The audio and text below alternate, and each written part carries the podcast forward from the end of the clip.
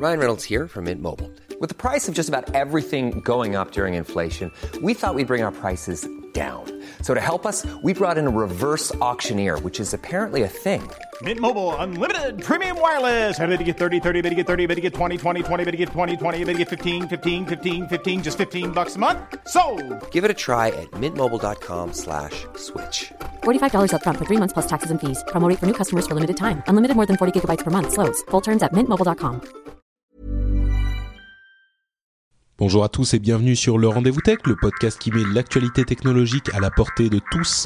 Nous sommes en avril 2009 et c'est l'épisode numéro 6, un épisode hallucinant.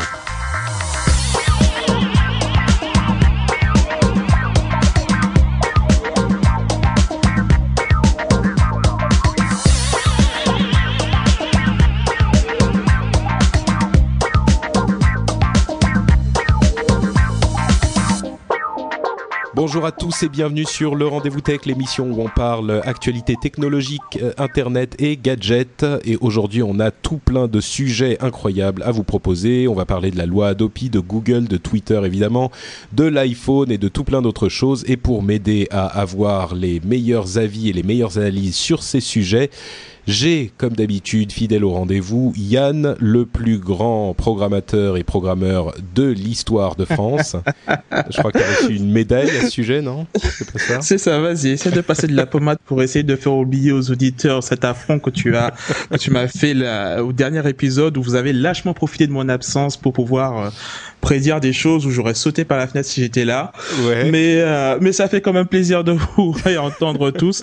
Et j'ai passé deux petites semaines à faire euh, du yoga et essayer de ne pas trop euh, trop euh, revenir sur les sujets qui ont été abordés. Je pense notamment à On Live, mais je pense qu'on aura l'occasion de, de- de revenir euh, sur ce sujet.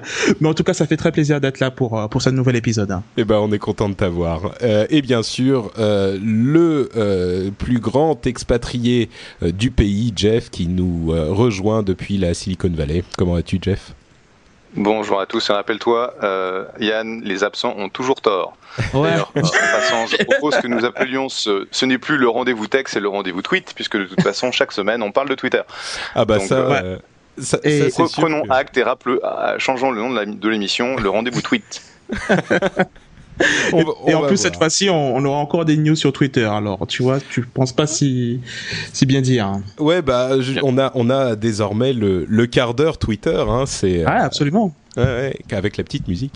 Euh, bon, bah écoutez, on va se lancer immédiatement parce qu'on a vraiment beaucoup de choses dont on veut parler. Et là, pre- le premier sujet sur lequel on va pas passer trop longtemps non plus parce que tout le monde en a parlé en long, en large et en travers, et en travers, c'est la loi Adopi et ce qui lui est arrivé cette semaine. Euh, et comme Yann a été le premier à noter ce sujet dans les notes, je vais le laisser euh, l'évoquer.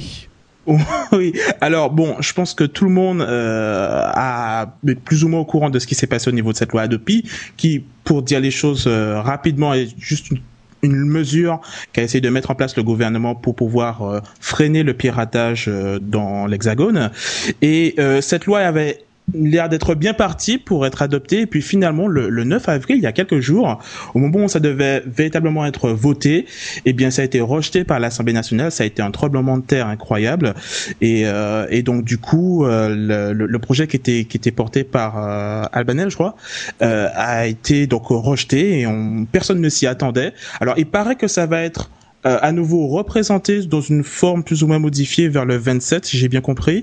Mais pour le moment, euh, les, les gens qui étaient favorables à cette loi sont, sont dans les cordes et on ne sait pas vraiment comment comment ça va se passer par la suite. Mais a priori, euh, ce n'est pas passé et c'est une bonne surprise pour les gens qui essayaient de, de défendre finalement le, le, le, le droit à la vie privée.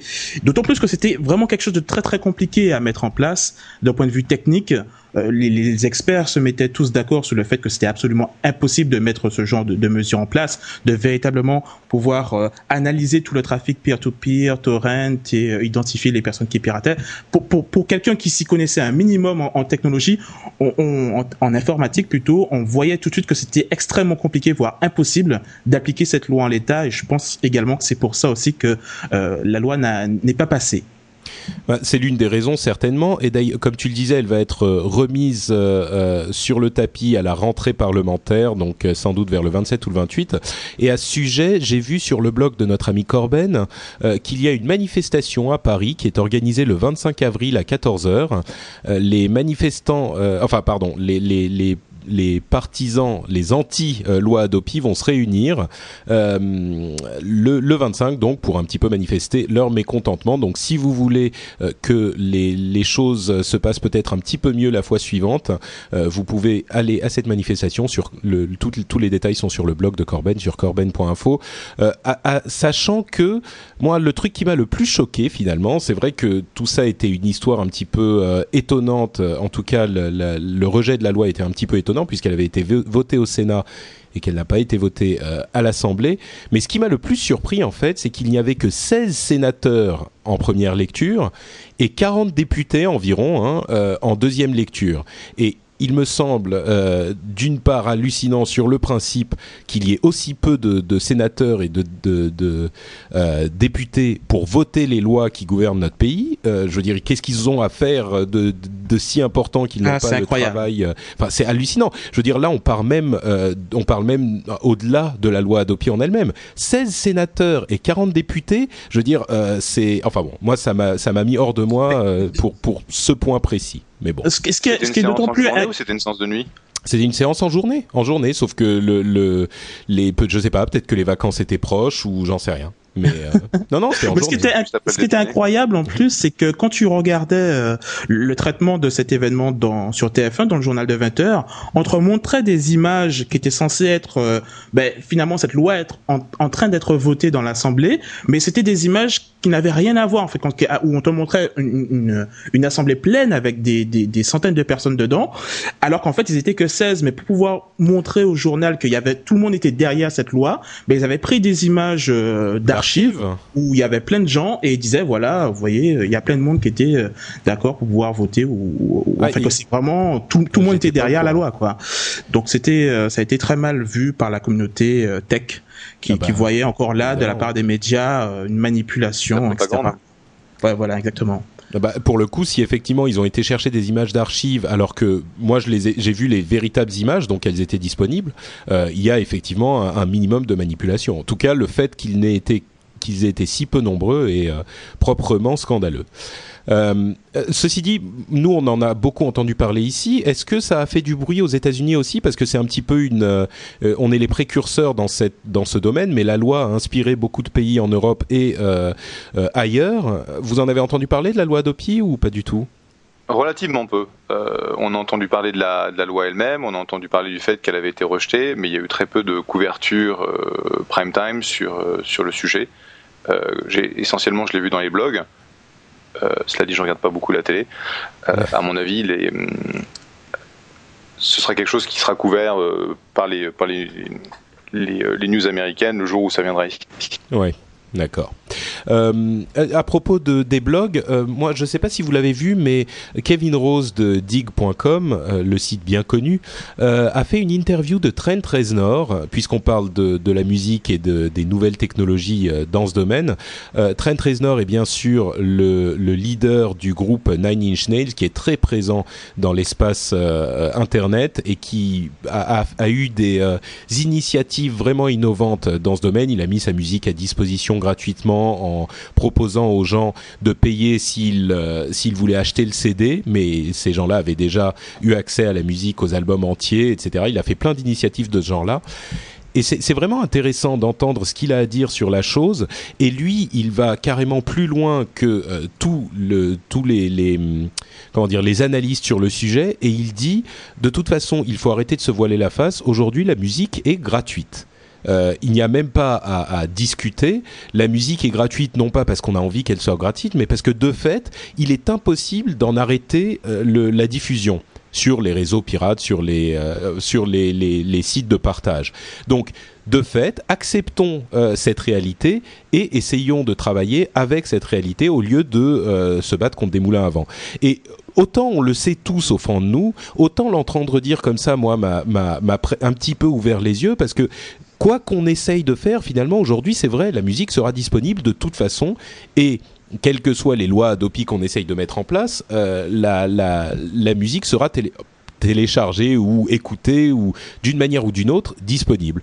Donc le fait de le dire aussi clairement pour moi était quelque chose de salvateur et je pense qu'il faut effectivement travailler autour de cette réalité et développer des modèles économiques qui soient cohérents avec la réalité quoi.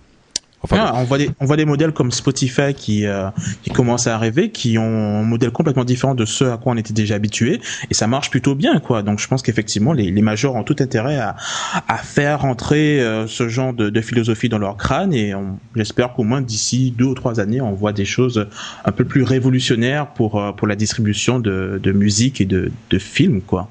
Ouais, c'est vrai. Espérons. Ça mettra ça mettra beaucoup de temps. Ils y vont complètement à reculons ils préféreront toujours utiliser l'arme légale et, l'attaque plutôt que devoir changer euh, leur, modèle de business. Aujourd'hui, on voit qu'une grosse partie des revenus du monde de la musique, c'est au travers des concerts, au travers des, événements live, au travers des, euh, des produits dérivés. Et comme tu le disais, il faut qu'ils le reconnaissent et que maintenant bah, la musique soit disponible à tout le monde sous forme téléchargée. et si jamais tu veux effectivement acheter un CD, bah, à ce moment-là tu le payes. Mais ce ne sera qu'une petite partie des ventes. Ce qui est bon, sans repartir sur le débat sur la musique en général, parce que c'est vrai que c'est un sujet euh, qu'on a déjà abordé et qui est très très vaste. Et puis on va rien euh, apprendre de complètement nouveau. Euh, ce qui est qu'il est important de savoir aussi, c'est que les, artistes ne font pas énormément d'argent par la vente de CD. Ils font le, enfin à part les méga stars, euh, le principal de leurs revenus se fait à travers les concerts. Donc il n'est pas inimaginable que certains comme Nine Inch Nails ou comme, euh, je prends au hasard, Jonathan Colton, qui est un, un, musicien geek euh, très très populaire, euh, il n'est pas impossible qu'il se débrouille pour trouver des modèles économiques qui se passent des majors et que les majors soient ensuite obligés d'essayer de rattraper le train pour une certaine catégorie d'artistes. Il est évident que les, les gens comme Justin Timberlake ou Madonna auront toujours besoin des majors, mais bon. Enfin bon, euh, effectivement, on pourrait. Oui, mais tu vois, tu vois la chose intéressante. La chose intéressante, mmh. c'est que même les très grands artistes comme ceux que tu as cités commencent à avoir leur propre maison de distribution. Ils arrêtent leur contrat avec les majors de manière à avoir beaucoup plus de flexibilité sur euh, sur la musique et la façon dont ils veulent la distribuer. Donc même au, au niveau des, ar des artistes les plus populaires, tu vas avoir des gros changements. C'est certain, oui. Et c'est ça qui est terrible parce que finalement, moi, les majors, je leur, je leur veux pas spécialement de mal. Mais le problème, c'est qu'ils sont en train de se tirer une balle dans le pied, euh, un pied après l'autre, quoi. Euh, et ils sont en train de prendre un retard qu'ils n'auront sans doute pas de, de, possibilité de rattraper. Et comme le disait Trent Reznor dans cette interview, euh, le, truc, c'est que ces gens-là qu'ils fréquentent euh, ne savent pas se servir d'Internet. Et pour boucler la boucle avec Adopi, euh, c'est le même problème. Les gens qui en parlent et qui parlent de sanctions du type oui, on va couper Internet, mais c'est pas la fin du monde. Ce sont des gens qui ne se servent pas d'Internet. S'ils se servaient d'Internet, ils comprendraient les conséquences de ce type de sanctions. Ils, ils comprendraient que effectivement, c'est beaucoup plus grave que ce qu'ils imaginent. Enfin bon, bref je, je suis. Euh, c'est pas, la bonne, pas la bonne génération, ça va, ça va évoluer. C'est vrai. Euh, tu vois mais, des, mais... des, gens comme. Euh, c'est quoi C'est Nathalie Kosciusko-Morizet qui a un compte Twitter. Tout à fait. Ouais. C'est des choses qu'ils qu comprennent. Bon, il faut attendre que toute cette, cette vieille vague de, de politiciens passe à, passe à la retraite. Oui, mais juste pour, pour définitivement définitivement clore ce sujet Adopi. Euh, J'aimerais juste citer euh, Christian Engstrom. Je, je, je, prononce sûrement très très mal son, son nom de, de, famille, mais euh, c'est le, le, responsable donc de, de le vice-président du parti pirate suédois ou qui explique que finalement ils ont mis en place un système similaire à l'Adopi en Suède et que le jour où ce truc est rentré en place, ils ont re remarqué une diminution du trafic internet de 33%. Et il explique que ça a duré à peu près deux semaines et qu'après le trafic est revenu à la normale et il soupçonne qu'en fait quand c'était les deux semaines en question, c'était juste le temps nécessaire pour que euh, ben, les internautes comprennent comment faire pour pouvoir passer incognito au niveau de, enfin télécharger de façon illégale mais de façon incognito. Ce qui montre très bien que les gens qui mettent en place ce genre de structure ne, ne comprennent pas comment fonctionne Internet et que c'est vraiment une, passoire, quoi, et qu'il y a, y a vraiment, ce n'est pas du tout la bonne approche pour pouvoir euh, contrer ce, phénomène, quoi. Je voulais juste rajouter ce dernier petit point avant de, poursuivre sur le, sujet suivant. Tout à fait. Bon, allez, d'ailleurs, sujet suivant, on revient aux histoires de l'industrie de la presse, en parlant de, de, gens qui sont en train de mourir euh, malheureusement. Hein. Euh, l'industrie de la presse se débat aussi autant qu'elle peut, euh, et ces dernières semaines, on a eu beaucoup d'histoires qui sont ressorties. Notamment émanant de euh, la société de presse, qui est une agence de presse américaine, et de la National c'est news, pardon, Newspaper Agency Association of America, pardon, National Association of America, c'est la NAA, pour deux histoires différentes, mais toutes deux concernant Google. En gros, leur problème, c'est que ils n'arrivent plus à monétiser leurs informations et ils se plaignent que Google euh, retransmet l'information sans euh, payer de, droits sur leurs euh, histoires, sur leurs histoires, sur leurs informations. Alors, le, truc, c'est que c'est encore des gens qui ne comprennent pas la manière dont fonctionne Internet, parce que évidemment, Google, quand il parle d'une information qui appartient à la, la société de presse, met un lien vers euh, l'histoire d'origine et ça apporte du trafic à, la société de presse. Donc il est évident que euh, dans Internet, le principe même est de faire des liens d'un truc à l'autre et donc que euh, quand Google va en parler, ça va être bénéfique pour la société de presse, mais eux, ils ont une vision très très étroite de la chose jusqu'à par exemple aller jusqu'à reprocher à un site qui est partenaire, donc qui est licencié par la société de presse, euh, de mettre un lien sur une vidéo YouTube qui est tiré du canal de la société de presse, du canal YouTube de la société de presse. Donc, euh, ce, ce, journal euh, a, a, lié, a mis un, un, dans sa page une histoire de la société de la société de presse en payant la société de presse, et ils ont reçu un courrier de leur euh, de leurs avocats en disant non non vous n'avez pas le droit de faire ça, vous n'avez pas le droit de diffuser notre information. Donc, bref, euh, tout ça est, est, un petit peu frustrant. Là encore, ce sont des gens qui ne comprennent pas vraiment comment ça se ça se passe et l'intérêt qu'ils pourraient avoir à, à à, bénéficier de la puissance de Google et de la puissance de diffusion de Google, d'autant plus que, soit dit en passant, au niveau de l'information, euh, Yahoo et le New York Times, New York Times font beaucoup plus de trafic que Google. On parle de Google News là, euh, et évidemment, ils n'ont euh, aucun souci eux avec la société de presse. Pourquoi? Parce que Google a de l'argent et que euh, peuvent espérer en tirer euh, quelque chose, alors que attaquer Yahoo qui perd, qui est saigné à blanc et le New York Times, ils n'en ils n'en retireraient rien du tout. Donc bref, c'est un petit peu normal aussi qu'ils s'attaquent pas à quelqu'un qui soit totalement impossible de, de, de, enfin, dont il soit impossible de récupérer quoi que ce soit, mais tout de même. Google a répondu à cette histoire, à la NEE, en disant que euh, les journaux devraient tous être en ligne et gratuits, et basta, et que là encore on retrouve cette même philosophie que pour la musique, euh, et trouver un moyen de, de, monétiser la chose, parce que tout autre euh, effort sera voué à l'échec de toute façon.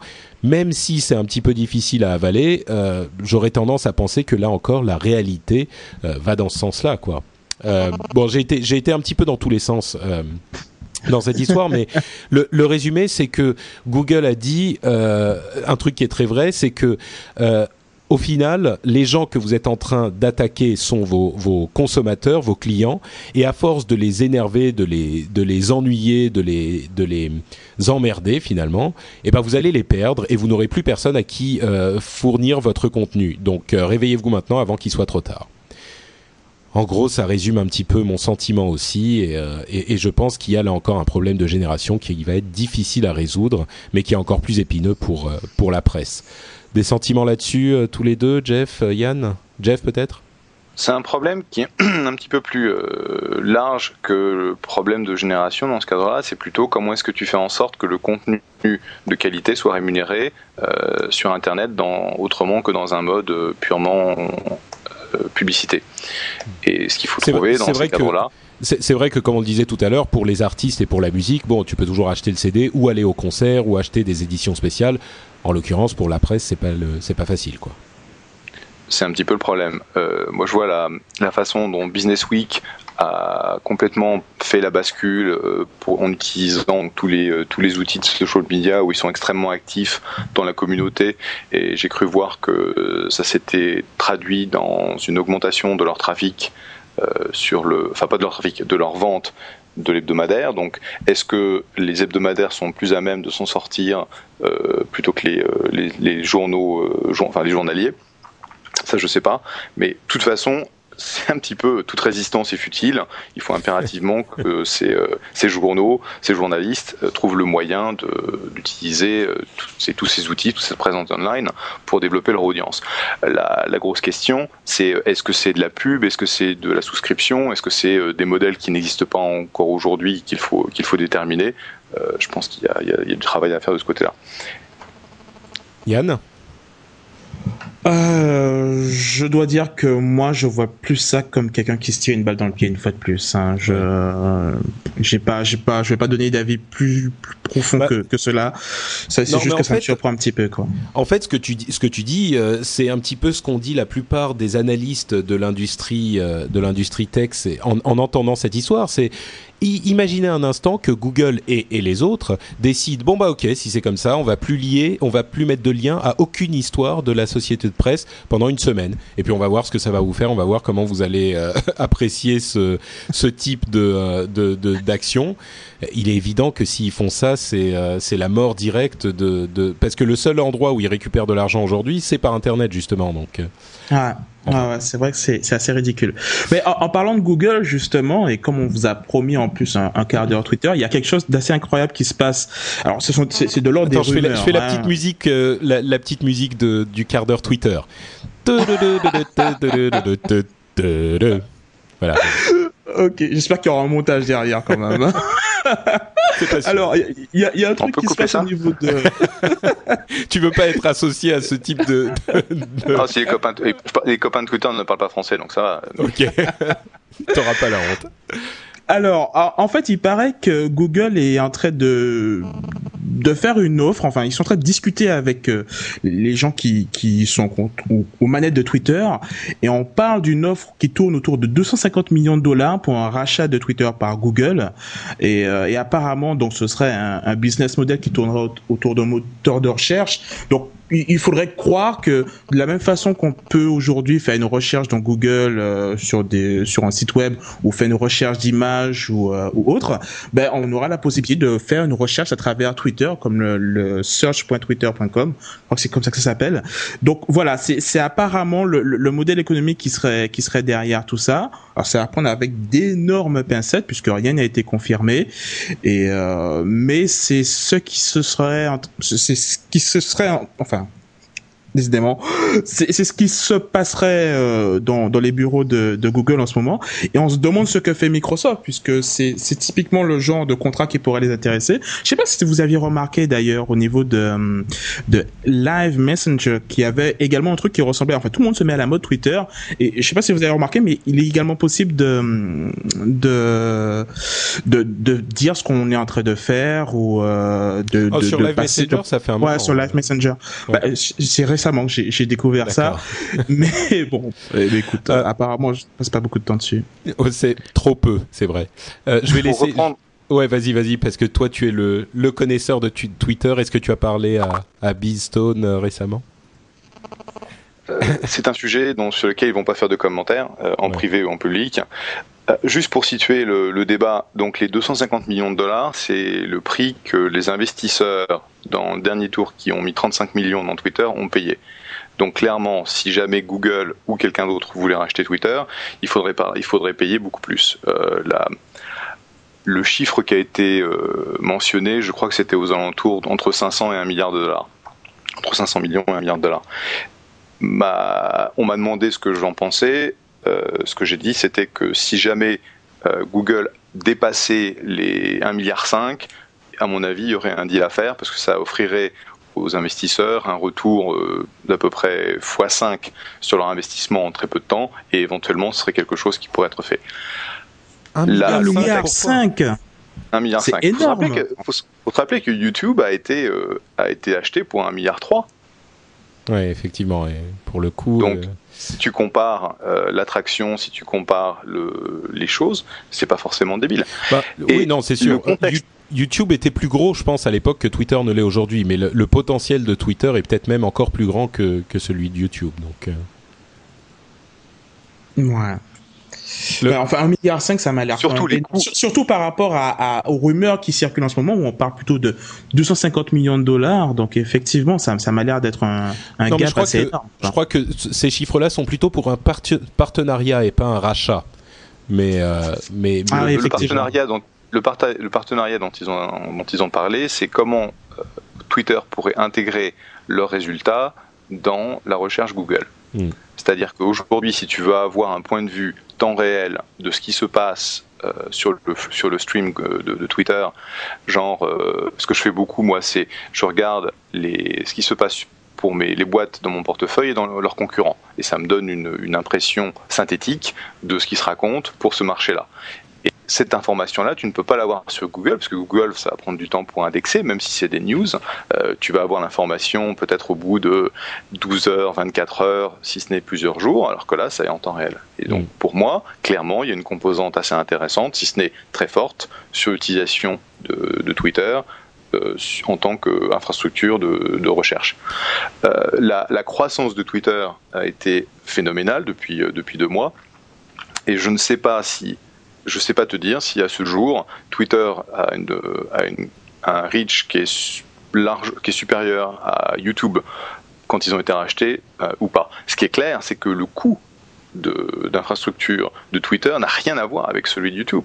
Je ne sais pas si vous avez vu cette news récemment qui disait que YouTube allait perdre à peu près 500 millions de dollars cette année parce que leur euh, revenu était de l'ordre de 250 millions et leur coût était de l'ordre de 750 millions.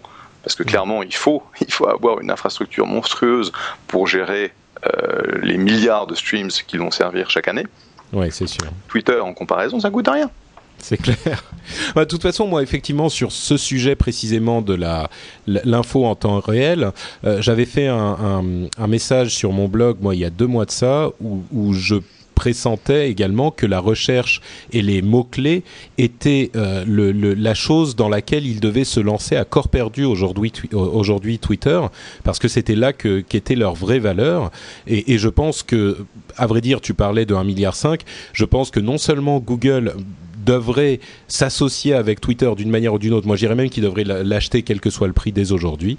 Euh, mais bon, ça, c'est, ce n'est que mon avis de, d'amateur complet. Mais non seulement Google devrait certainement faire un deal avec Twitter, mais en plus, comme tu le disais, Yann, ce que je me demande, c'est que fait Microsoft? Que fait Microsoft? Que fait Yahoo? Que font les autres? Pour comment se fait-il qu'il n'ait pas initié des négociations avec eux euh, déjà depuis euh, quelques semaines, quelques mois? C'est encore un truc que, Google va réussir à dénicher avant tout le monde et récupérer.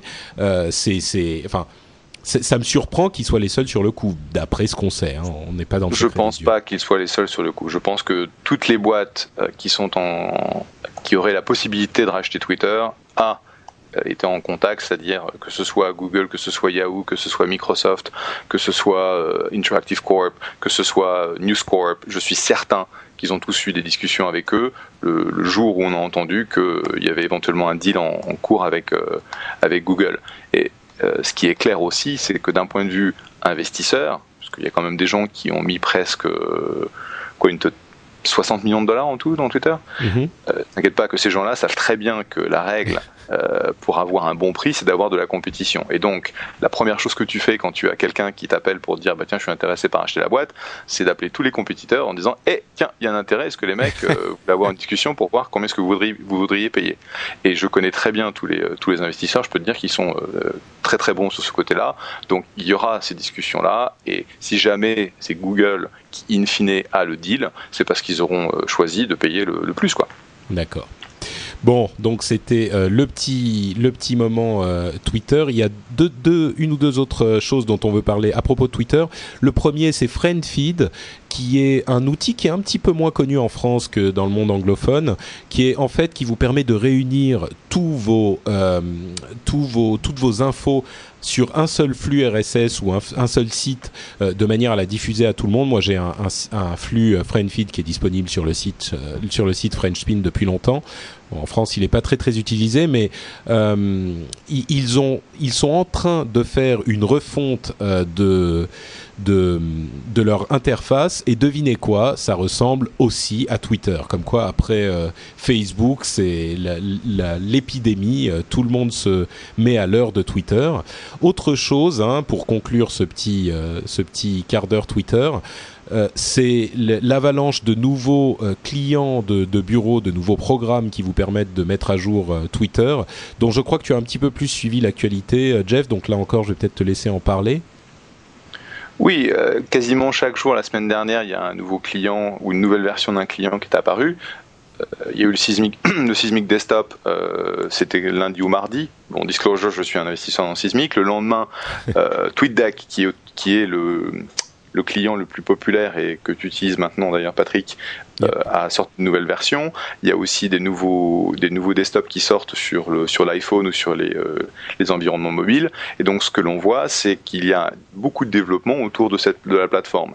Et ma réflexion personnelle, c'est que euh, avant on a eu les portails, donc MyYahoo. Après, on a eu les environnements flexibles de type NetVibes ou PageFlakes.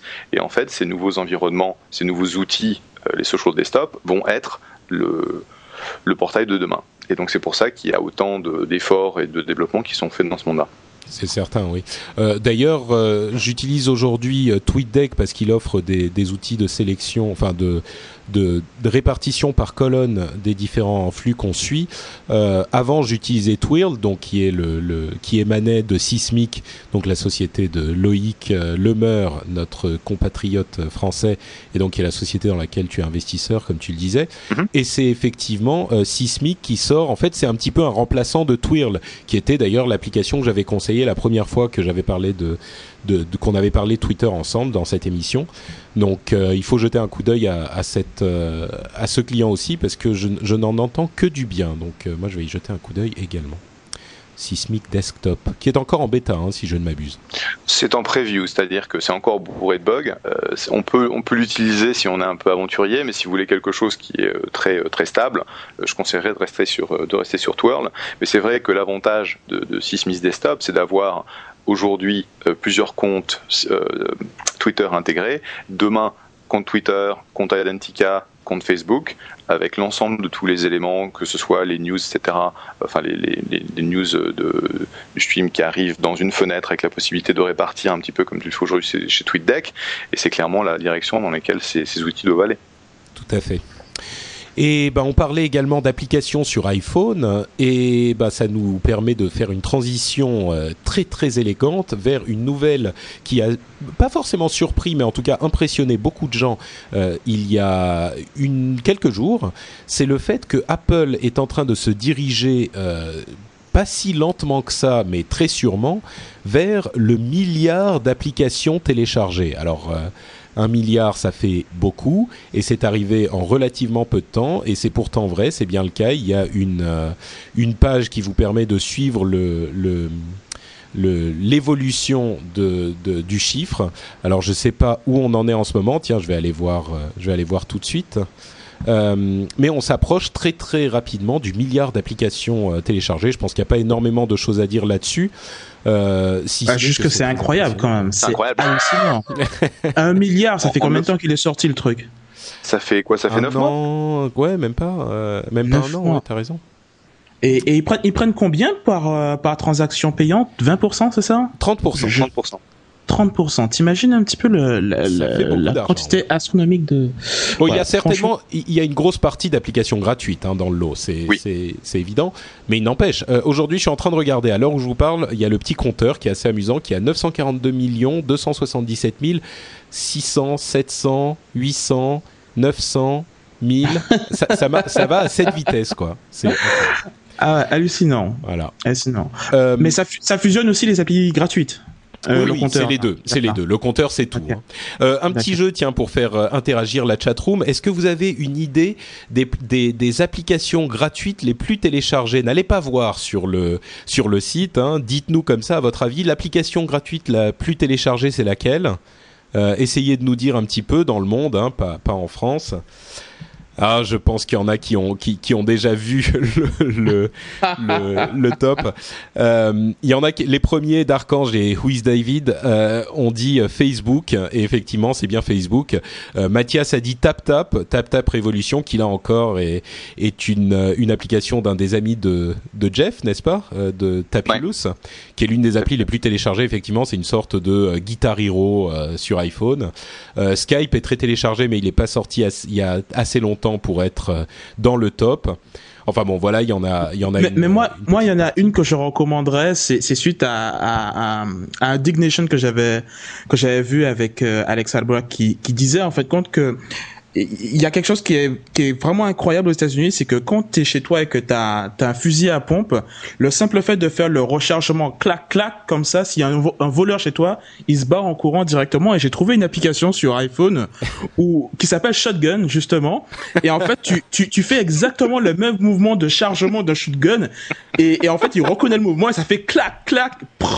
Comme ça, fait bon, comme ça, avec le micro, c'est pas très impressionnant, mais je te jure que c'est à mourir de rire. C'est une application qui est, qui est, gratuite, ça s'appelle Shotgun, ça sert à rien du tout, mais vous vous, vous éclatez avec. T'as, quoi. T'as intérêt, euh, intérêt à le brancher sur tes enceintes quand même, parce que si s'il entend le bruit à travers le. c'est vrai, c'est vrai. C'est vrai. Je vais mettre, je vais mettre un petit jack à côté. Pardon, t'as pas entendu Jeff. Qu'est-ce que tu disais? Dans quel coin de France tu habites pour avoir besoin de ça? Ah ben écoute, j'habite tout près de Paris en plus, hein, mais bon. Dans en banlieue, en banlieue parisienne en fait, c'est très dangereux. bon, écoutez, si jamais le le, le son euh, est, est, un peu perturbé, euh, ne vous étonnez pas, c'est que je suis en train de télécharger Shotgun euh, en ce moment même. euh, Jeff, t'as une appli à recommander euh, à nos auditeurs? Une appli que tu préfères? Oula. Bah moi j'allais dire Tap Revenge parce que c'est un super jeu, mais bon là c'est franchement de la, la, la publicité. euh, ce qui est amusant, c'est que, enfin ce, ce, qui nous a fait plaisir cette semaine, c'est que Comscore a sorti euh, la liste des applications qui avaient qui avaient le plus de pénétration dans le monde iPhone et, et iPod, et euh, Tap Tap Revenge était l'application numéro 1 avec 32%, euh, c'est-à-dire que un iPhone sur 3 et un iPod sur 3 à Tap Tap Revenge. Euh, C'était devant devant Facebook. Euh, moi, j'utilise euh, j'utilise pas mal d'applications de, parce que on... mais Evernote, c'est franchement celle que, que j'utilise beaucoup. Ouais, c'est cette application qui te permet d'avoir accès à des petites notes euh, que tu peux euh, synchroniser entre ton ordinateur et ton iPhone euh, très simplement, c'est ça? Voilà. D'accord. Donc, Evernote, donc tu vas prendre tes notes, tu vas prendre tes notes et, et, tu vas pouvoir les retrouver donc sur ton iPhone, tu vas pouvoir les retrouver sur le web, tu vas pouvoir les retrouver sur ta machine. C'est super pratique. Je l'utilise aussi et il y a des, des, plugins très utiles pour euh, Firefox et c'est très simple. Tu Tout peux mettre des bouts de page, de page web, des cartes, des images. Donc Evernote euh, pour ceux qui ont la tête en l'air et qui veulent tout avoir dans leur iPhone. Et à propos d'iTunes, puisqu'on en parle, euh, ils ont enfin implémenté une requête de l'industrie du disque, euh, une requête qu'ils faisaient depuis très longtemps, c'est-à-dire d'avoir le, prix, la tarification variable. Une des demandes de Steve Jobs était que il n'y ait plus de DRM, donc enfin de DRM, tout le monde sait ce que c'est, hein, et que les prix soient fixes à 0,99 cents ou 0,99 euros. Et l'une des demandes de l'industrie du disque, c'était qu'il y ait des DRM et que les prix soient variables. Et ben, j'imagine qu'ils se sont retrouvés un petit peu euh, au milieu du chemin. C'est-à-dire que désormais, l'ensemble de la musique est sans DRM, donc euh, copiable facilement. Et par contre, ils ont instauré la tarification variable. Donc aujourd'hui, les morceaux de musique sur iTunes coûtent de 0,69 centimes à 1,29 centimes. En fait, il y a trois prix 0,69, 0,99 et 1,29 sachant que les euh, titres qui sont très populaires sont plutôt à 1,29 et les titres qu'on appelle de catalogue, c'est-à-dire les trucs un petit peu plus vieux qui ne sont plus euh, euh, dans la primeur de leur jeunesse, sont plutôt dans des prix un petit peu plus, un petit peu plus réduits. Voilà, bon, moi ça m'inspire pas plus de plus de réflexion que ça. Euh, voilà, moi, ça y est maintenant. Moi, ce que j'aimerais savoir, c'est dans ce truc-là, finalement, si quelqu'un a pris le temps de faire un, un, comparatif dans les prix pour savoir si finalement euh, on, on, se retrouve avec 80% de morceaux qui sont passés à 1,29€ et donc du coup, ce qui, qui représenterait une augmentation des, des prix des, des morceaux sur la sur l'iTunes, quoi. Donc euh, c'est vrai que c'est, je me demande si derrière il n'y a pas juste une, une hausse de prix maquillée. Euh, derrière tout ça, quoi. Mais bon, faudrait, faudrait avoir Moi, je pense le comparatif. Que, je pense que de manière réaliste, le volume des, des morceaux, le gros volume des morceaux sera sur des morceaux à, à 1,29 parce que ça sera les, les morceaux les plus récents et les plus en vogue. Mais par contre, ce qui m'intéresse, alors si quelqu'un a cette information, n'hésitez pas à nous envoyer un email tech at frenchspin.com. Mais plus que ça, même si quelqu'un peut nous trouver un article ou une source un petit peu euh, euh, euh, crédible qui puisse nous dire sur cette augmentation quelle est la part qui revient à l'artiste Parce que j'aimerais bien savoir si, en passant de 0,99 à 1,29, les artistes ont véritablement touché plus d'argent euh, de manière conséquente ou si ça se résume à 1 ou 2 centimes. Je serais vraiment curieux de savoir ça. Ah, et, ça, c'est l'information qui fait mal. Quoi. Si c'est le cas, ça les légitimise. Si ça n'est pas le cas, bah, ça les décrédibilise une fois de plus. Je pense qu'ils auraient changé la, répartition? C'est-à-dire qu'aujourd'hui, Apple va prendre 30% et va reverser 70%. Et avec cette augmentation, ils ont, ils ont changé cette répartition? Euh, Moi, c'est pas tellement la, part que prend Apple qui m'inquiète, c'est plutôt la part que prennent les studios. C'est-à-dire que ah, tu vois ce que je veux dire? Euh, Sur les studios, il prenait. Je sais que Trent Reznor, lui encore, se plaignait que à l'époque où il était en, contrat avec les majors, sur un CD qui était vendu 19 euh, dollars, il touchait 80 centimes, ce qui est parfaitement ridicule. Et que ce soit justifié ou pas, le fait est que euh, ça se ça se passe comme ça avec un système où il faut déplacer des CD. Mais euh, là, en l'occurrence, je ne sais pas combien les artistes touchaient sur les 99 centimes que vendaient les morceaux sur euh, l'iTunes Store, mais euh, il me paraîtrait cohérent que ça soit, puisque les majors disent c'est pour donner, pour que les artistes puissent, les artistes puissent être payés, pour que leur argent, l'argent leur revienne, ben, il serait pas incohérent que sur les 30 centimes d'augmentation, ils en redonnent la majeure partie à l'artiste. Moi, ça, ça, serait presque un geste de bonne foi. Mais Bon, j'y crois pas trop. Si quelqu'un a une info, n'hésitez pas à nous en faire part. Euh, on parle d'Apple et quand on parle d'Apple, l'iPhone n'est jamais loin. Il y a une, euh, petite information qui est arrivée à propos du, de l'iPhone 3.0, euh, du logiciel, enfin du, du système iPhone 3.0 qui sera disponible en juin c'est une question d'édition de vidéo. Alors, il y a quelqu'un qui a fouillé dans la mise à jour et qui a trouvé euh, quelque part dans une euh, photo ou dans une vidéo euh, un, petit endroit où il était spécifié qu'il était possible de faire de l'édition, du montage de vidéos ce qui a donné lieu à toutes les spéculations du monde, évidemment. Ce qu'il en ressort, c'est qu'il n'est pas impossible que, avec la prochaine mise à jour, et en tout cas avec la prochaine version de l'appareil, donc euh, le, prochain modèle qui sera sans doute présenté en juin également, euh, il soit possible de prendre des vidéos, et j'en entends euh, un, bon nombre qui se disent enfin, parce que c'est pas trop tôt. Et il y a aussi des rumeurs qui euh, précisent que le nouveau modèle serait équipé d'une caméra, enfin d'un appareil photo un petit peu plus performant, parce qu'il faut avouer que celui qui équipe les appareils aujourd'hui, les iPhones aujourd'hui, est complètement pourri à 2 mégapixels. Bah, le nouveau euh, qui équiperait les nouveaux appareils serait à 3,2 mégapixels, ce qui est un petit peu mieux. Euh, et puis il y a plein d'autres euh, petites choses qui ont été évoquées aussi. Euh, le, le, nouveau Wi-Fi encore plus rapide, un tuner FM auquel moi je crois pas trop, mais bon, peut-être. Ah, ce serait génial ça. Le tuner FM. Bah écoute, moi, enfin, c'est pas pour, c'est plutôt pour l'émission moi que ça m'intéresse. Tu vois, pour toutes ces personnes qui, comme moi, ont une voiture qui n'ont, qui n'a pas de prise USB ou de prise jack où ils peuvent pas brancher leur iPhone directement sur leur leur radio à l'intérieur de leur véhicule ben, le fait que l'iPhone puisse éventuellement en émission émettre en FM, ben, ça suffit, ça signifierait que ben, vous, vous mettez votre iPhone dans votre voiture, vous le, mettez, vous le configurez pour qu'il puisse émettre sur 108.3 euh, par exemple, et vous passez votre tuner de votre bagnole sur 108.3 et vous écoutez votre musique comme ça sans avoir un câble, sans avoir besoin de quoi que ce soit. Euh, et, donc il y a des kits comme ça qui se vendent à la Fnac, mais le fait que qu'une version 3.0 du firmware iPhone permettrait d'avoir euh, ce truc là, euh, ce serait ce serait pas mal quoi. Ça ça, m'intéresserait déjà plus que euh, un, pseudo Final Cut sur iPhone auquel je crois pas du tout. Moi, je, pense que si tu aimes vraiment ton iPhone, tu changes de voiture et t'arrêtes de te plaindre. non, non, je pense plutôt que je vais prendre un Palm Pre. Ah, très belle transition. Euh, vas-y, détaille-nous un petit peu ton, ton, idée. Je suis surpris même de la qualité de la transition. Euh, Alors en fait, ce qui, ce qui se passe, c'est que euh, on vient d'avoir des informations supplémentaires sur la, la, mise à disposition du SDK du Palm Pre, euh, qui ça fait à peu près deux.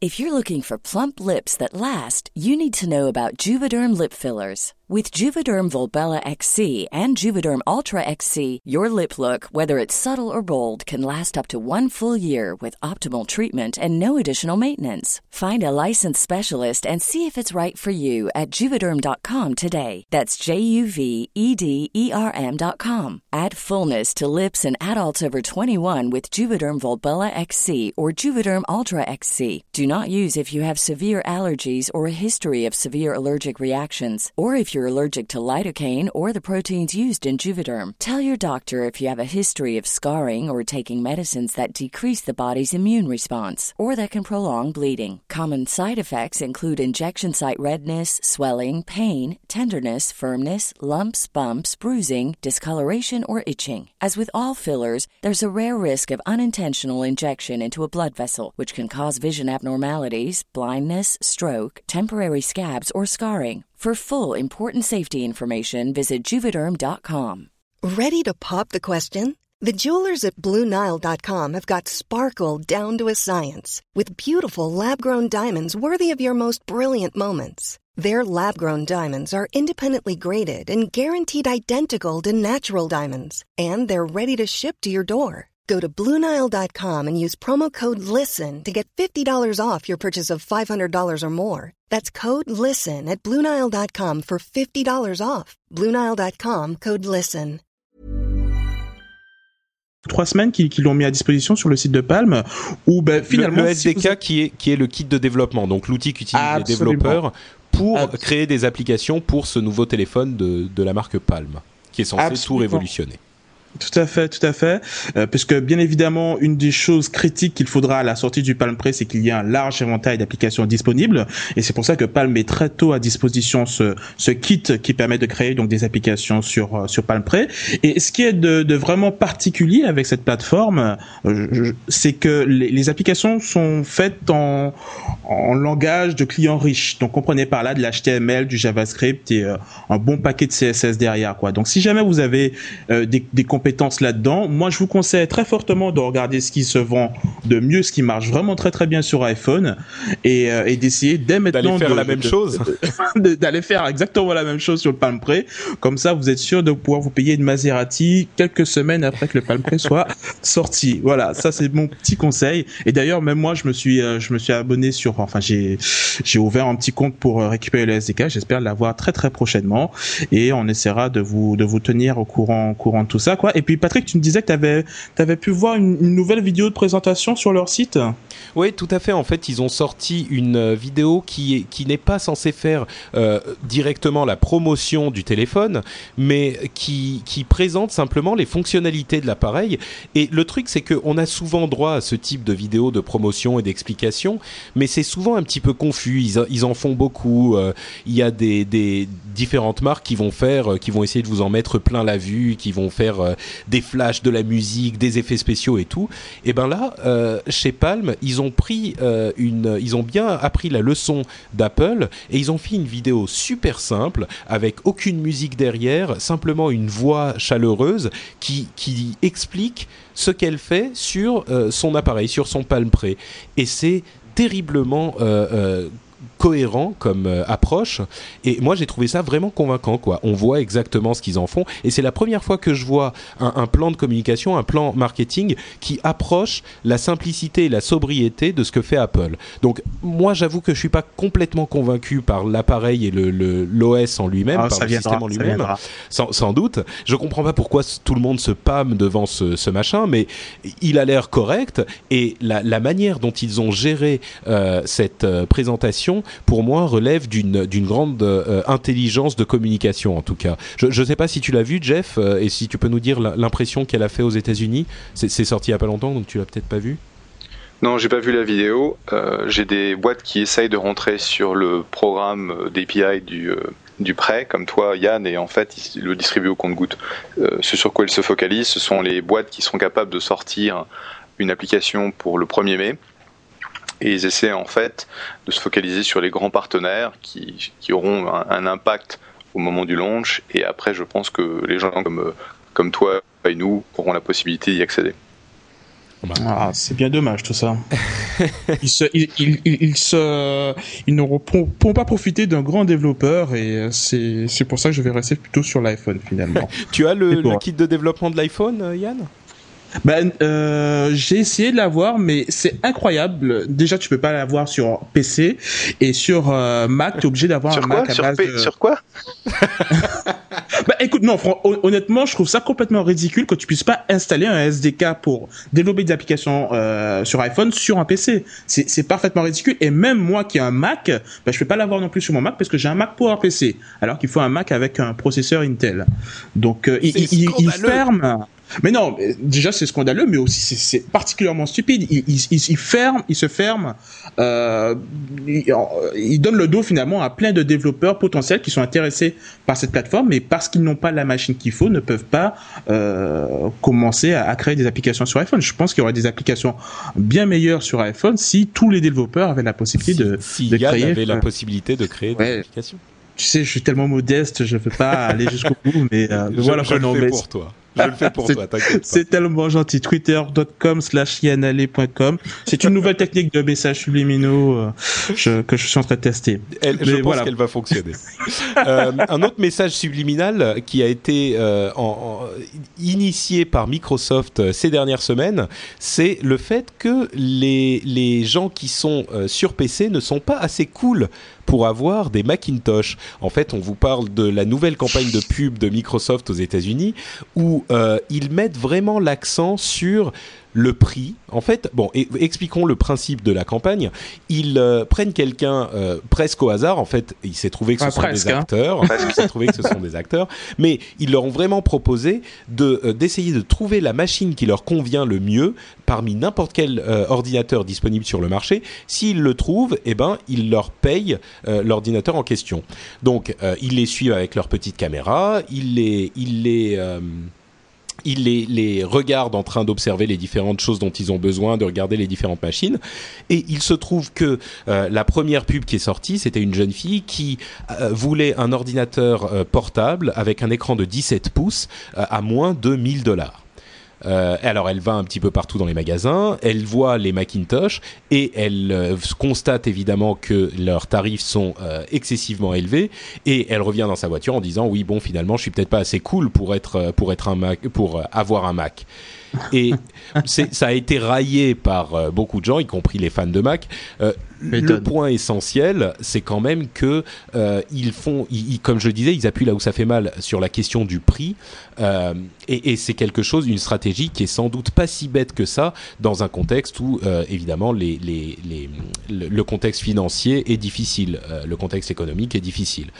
Et j'aimerais souligner aussi que dans la deuxième euh, publicité, il y a un, un, un, type qui regarde les Macintosh et qui dit ah c'est tellement c'est super sexy cette machine, mais bon euh, je peux pas m'en je peux pas me le payer parce que voilà c'est trop cher. Donc il, le, le, truc c'est que je crois que dans ce type c'est facile de railler Microsoft, mais euh, c'est très difficile à appréhender et euh, ce type de communication est difficile à appréhender et ils ne vont pas totalement à l'encontre du Mac de manière euh, super facile, mais ils reconnaissent les avantages, mais ils citent clairement les avantages que eux ils ont aussi. Euh, à noter qu'on on ne cite presque pas le nom de Windows, mais c'est vraiment une campagne pour le PC.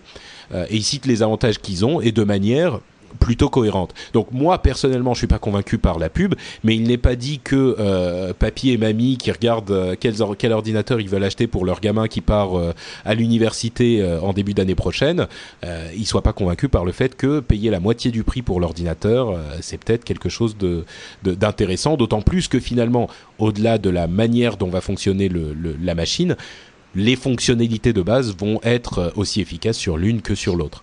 Donc ça, c'est mon analyse de la chose. Je suis sûr que vous en aurez une différente.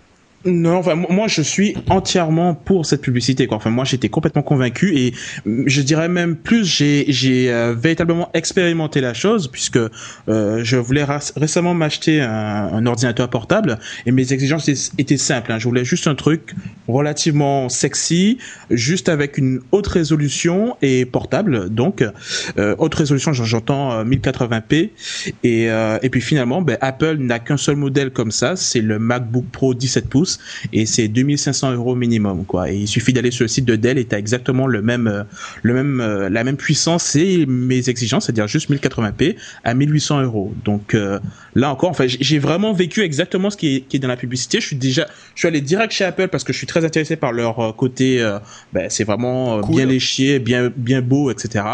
Mais finalement, une fois que tu regardes la différence de prix, ben, c'était 700 euros de différence pour deux PC qui sont d'un point de vue technique rigoureusement, euh, enfin, de point de ah, vue hardware, rigoureusement identique. Qu'est-ce que 700 euros pour euh, avoir la joie du, du, du, logo à la, de la pomme? non, mais moi je comprends aussi parce que ouais, c'est ça. Tu peux mettre ton attends, dans euh, Apple. J'entends des gens qui disent que quelle horreur un Dell sexy, mais euh, sur la chat room, je, précise qu'il s'agit de l'XPS 16. Donc avant de dire qu'il est pas sexy, allez voir un, coup d'œil sur euh, sur le site de Dell. Ils ont fait vraiment beaucoup de d'efforts de, sur le, le, côté visuel et et, et et, look de leur de leur de leur portable. Donc il est vraiment sympa quoi. Donc voilà, je voulais juste confirmer. Jeff, en tant que plutôt pro, euh, pro Apple, fan d'Apple, tu as reçu, tu as appréhendé comment cette pub? Euh, Je trouve que les pubs Microsoft s'améliorent. Euh, depuis. Faut dire qu'ils sont partis de, de, tellement bas. Depuis, ouais, depuis, la, depuis la pub avec Seinfeld, qui était une véritable catastrophe, on était arrivé au pire que l'on pouvait avoir. Objectivement, moi je suis un fan d'Apple, mais je, je, me force aussi à avoir un, un PC de manière à pouvoir tester toutes les applications que, dans lesquelles je vais essayer de, regarder un investissement aussi bien sur PC que sur Mac, c'est important. Et je trouve que le, travail que Dell a fait avec l'XPS récemment est, est, à noter. Et en fait, je suis en train de me tâter, euh, puisque ma, ma tablette PC commence à être un peu vieille, si c'est le modèle que je vais acheter. Ah ben, moi, très bien. Moi, j'aimerais bien acheter un, nouvel euh, ordinateur euh, portable pour, pour la chat room là, euh, pour pouvoir faire des choses un petit peu plus complexes et un petit peu plus intéressantes avec le stream. Euh, et j'aimerais bien avoir un Mac, mais euh, c'est vrai que oh, la question du prix me pose aussi un problème, quoi. Enfin.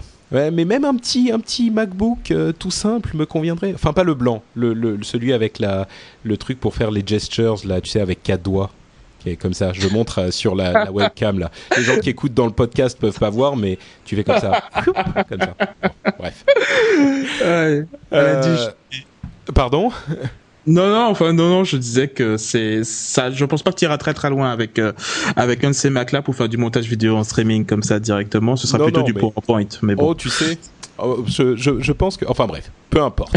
Euh, autre juste, nouvelle. Juste pour répondre à la, juste pour répondre à la chatroom, euh, un netbook ce serait pas assez puissant pour moi et un Alienware c'est beaucoup trop lourd. Ah ouais, et c'est immonde surtout. Franchement, les, les portables Alienware, ils sont moches, mais c'est une brique, quoi. Enfin bon, on va pas s'étaler sur le sujet. Euh, Encarta, je sais pas si beaucoup de monde se souviendra de cette, euh, de cette euh, encyclopédie qui avait, qui avait été rachetée par Microsoft, euh, mais Encarta est en train de fermer ses portes. il n'est plus possible de s'abonner au site web et le, le site web fermera ses portes le 31 octobre prochain. Alors pour la partie nostalgie, Encarta c'était cette encyclopédie qui faisait un petit peu concurrence à l'Encyclopédia Universalis. Moi, je me souviens d'une époque où l'Encyclopédia Universalis tenait sur un CD. Euh, en et un dongle et un pardon et un dongle. Et, il fallait un dongle ouais. Et j'avais en Carta aussi. Et je suis très nostalgique de cette nouvelle. Mais en même temps, comment tu veux qu'il qu rivalise face à, à, des Wikipédia, des trucs comme ça? C'est. Euh...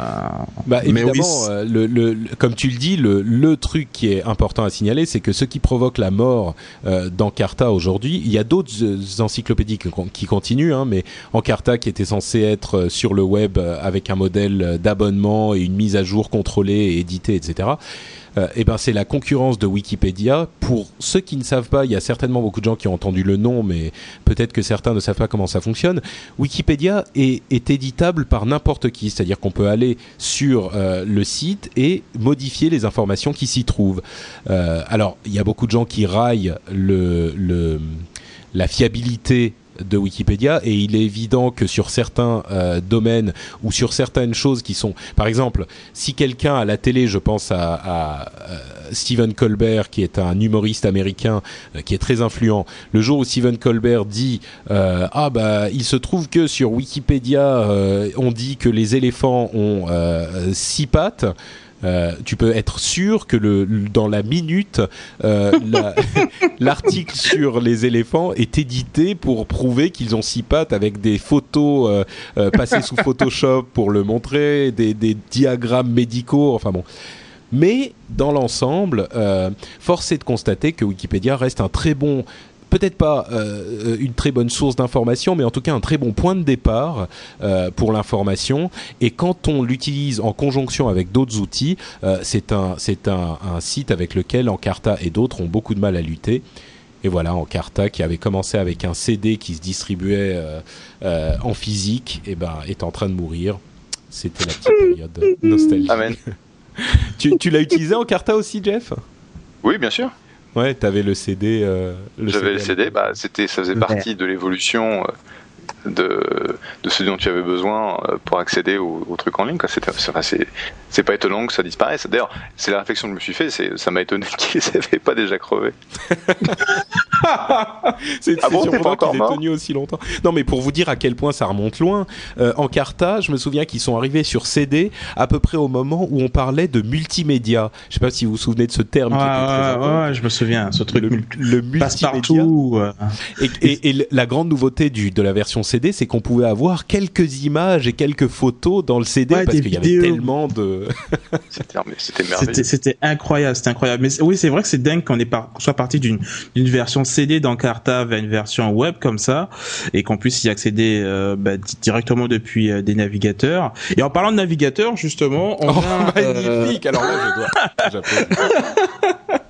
en parlant de navigateur, on a une nouvelle assez incroyable pour euh, tous les toutes les personnes qui sont équipées de, Mac, euh, qui tournent sur Mac OS X.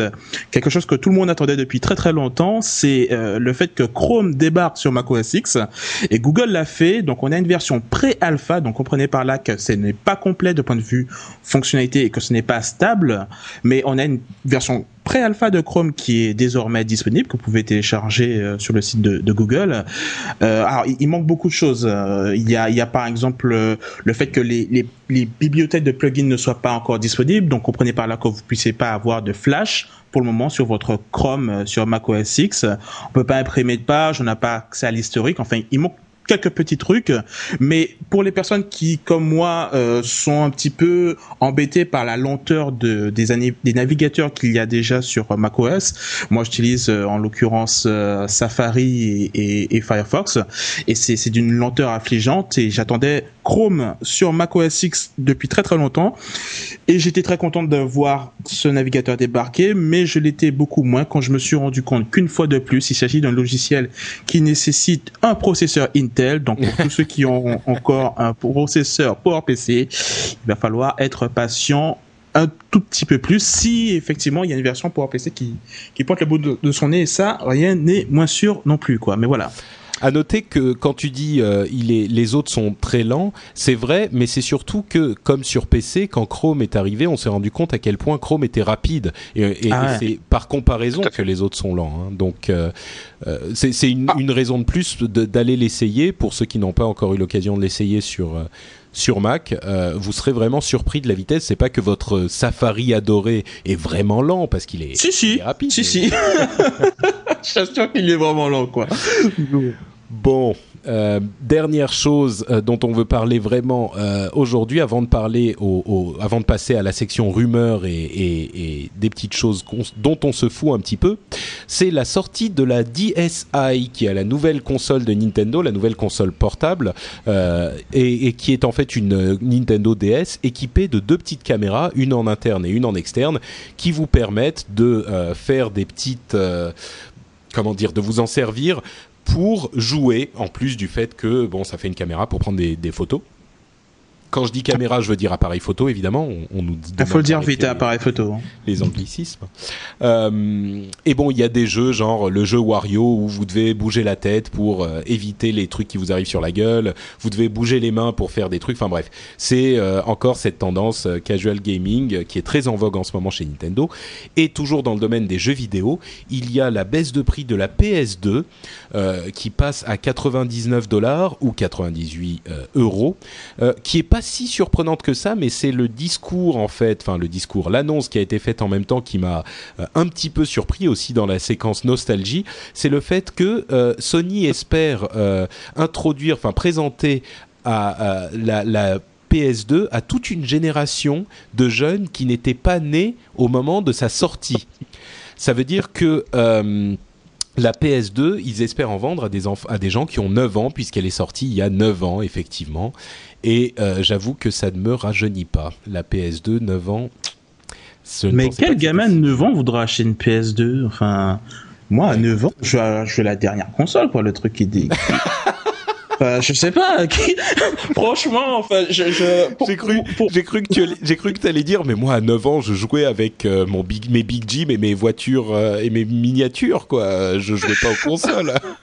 Ah si si si j'étais j'étais très précoce à, à ce niveau-là quoi mais euh, mais je pense que derrière en fait ce qu'essaie de faire de faire Sony c'est essayer de, de contrer du, du mieux qu'ils peuvent ben, le, rouleau compresseur qu'est la Wii quoi. Puisque finalement d'un point de vue technique ben, le, le, concurrent de la Wii c'est plutôt la PS2 pas la PS3 ce sont deux mondes qui qui n'ont rien à voir et euh, ils ont, je pense que c'est c'est un petit peu ce qu'ils essayent de faire. Puisque finalement la PS2 se vend encore très très bien vu le le catalogue plutôt euh, léger de la PS3 c'est je pense que c'est pas forcément idiot comme euh, comme non certainement la PS2 est encore un, un, un énorme mastodonte hein. elle se vend très très bien mais c'est à vrai dire pour moi c'est plus ça m'inquiète plus pour la PS3 que que je ne vois toujours pas euh, intéressante euh, quelques années après sa sortie. Mais bon, bah, bah, ça, en, un fait, débat. En ce qui concerne la PS3, il y, a, quand même un, début d'intérêt qui se dessine au, Japon.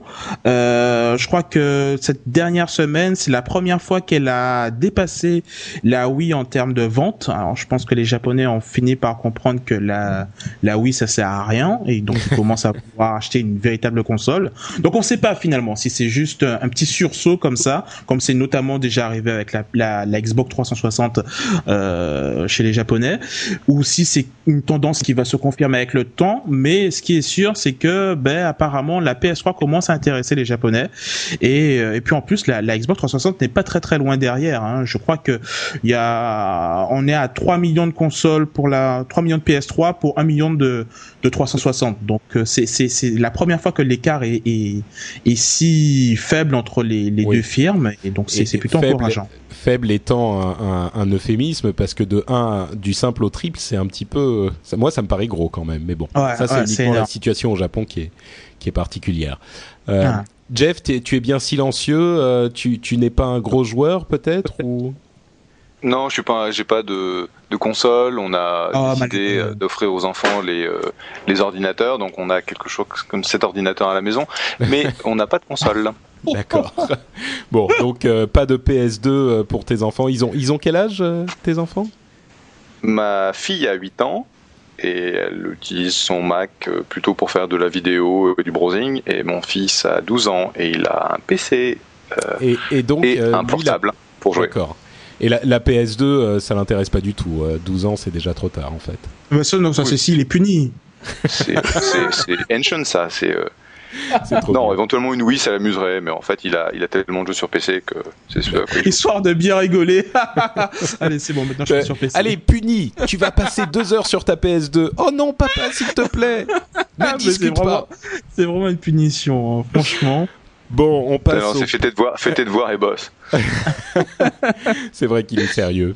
Euh, alors on passe aux, petites euh, infos sur lesquelles on, va euh, pas s'attarder, les rumeurs à la con et les trucs dont on se fout un petit peu mais qu'on veut quand même évoquer parce que c'est des choses plus ou moins importantes ou amusantes. première chose c'est que IBM finalement n'achète plus Sun, on en avait parlé la dernière fois. Ben, finalement ils n'étaient pas contents des conditions que demandait Sun donc ils ont dit allez vous faire voir, tant pis pour vous. une autre chose c'est qu'il y aura peut-être bientôt du contenu premium sur YouTube. On parlait tout à l'heure du fait qu'ils perdent beaucoup d'argent. Eh bien, on a appris qu'ils sont peut-être en négociation avec les studios pour peut-être mettre des films carrément à disposition sur YouTube. Ça, ça serait quelque chose de très intéressant. Euh, un, autre truc, c'est que Facebook est en train de préparer sa monnaie virtuelle, son argent virtuel. Euh, ça coûterait un dollar pour 100 crédits et on peut redistribuer les crédits à ses amis ou euh, euh, si quelqu'un fait une mise à jour intéressante de son statut ou met une photo ou une vidéo intéressante, et ben on lui file des crédits. Est-ce qu'il y aurait d'autres usages? Est-ce qu'on pourrait convertir les crédits en argent finalement au final? On ne le sait pas vraiment, mais c'est quelque chose d'assez énorme et qui pourrait être très très intéressant pour euh, et qui changerait un petit peu la donne sur Facebook. Euh, un nouveau nom de domaine est disponible, les domaines en pointel, et ils sont censés euh, réunir toutes les informations sur quelqu'un. Donc par exemple, si Yann achète yanalais.tel, ça serait un modèle commun à tout le monde pour avoir toutes les, tout ce qui est numéro de téléphone, numéro de, enfin, compte Twitter, compte Skype, de contact. Voilà, bon, pourquoi pas. Moi, personnellement, je m'en passe, mais euh, d'autant plus que, c'est assez cher pour le moment. Hein. Ça coûte combien un pointel? Bah, au, début, je crois que c'était dans les 2000 dollars au tout début quand c'est sorti, et après la phase devait, devait passer à une phase où ça coûtait euh, 250 dollars. Je crois que c'est la phase dans laquelle on est actuellement, et puis après ça va coûter un petit peu moins cher. Mais bon, ça, ça, ça, ça n'a rien à voir avec les tarifs qui sont pratiqués pour un point com. Hein. C'est euh... 250 dollars. Ouais, ah, c'est vraiment, vraiment pour les entreprises quoi. C'est ça. Ce qui est étrange parce qu'a priori, euh, si c'est pour avoir toutes les informations de quelqu'un, enfin bon. Euh, ensuite, juste pour revenir, juste pour revenir sur euh, la monétisation de Facebook et le fait qu'ils introduisent leur monnaie virtuelle, faut savoir que les grands du, les grands du domaine en Chine dépassent le milliard de dollars grâce à, la monnaie virtuelle. Donc c'est franchement quelque chose d'important. Tu parles de qui par exemple? QQ, donc Ah, tu veux dire les grands sites euh, Oui, d'accord. Les grands sites, oui. Ok. Donc les, Facebook locaux, qui utilisent la monnaie virtuelle depuis très longtemps maintenant, font énormément d'argent. D'accord. Donc c'est pas quelque chose de si surprenant que ça finalement. Euh, Internet sera sans doute plus populaire que la télévision en 2010 si la tendance continue euh, comme elle l'a fait jusqu'à maintenant. Ce qui n'est pas foncièrement, moi ça me surprend pas plus que ça, mais c'est quand même quelque chose de symboliquement énorme.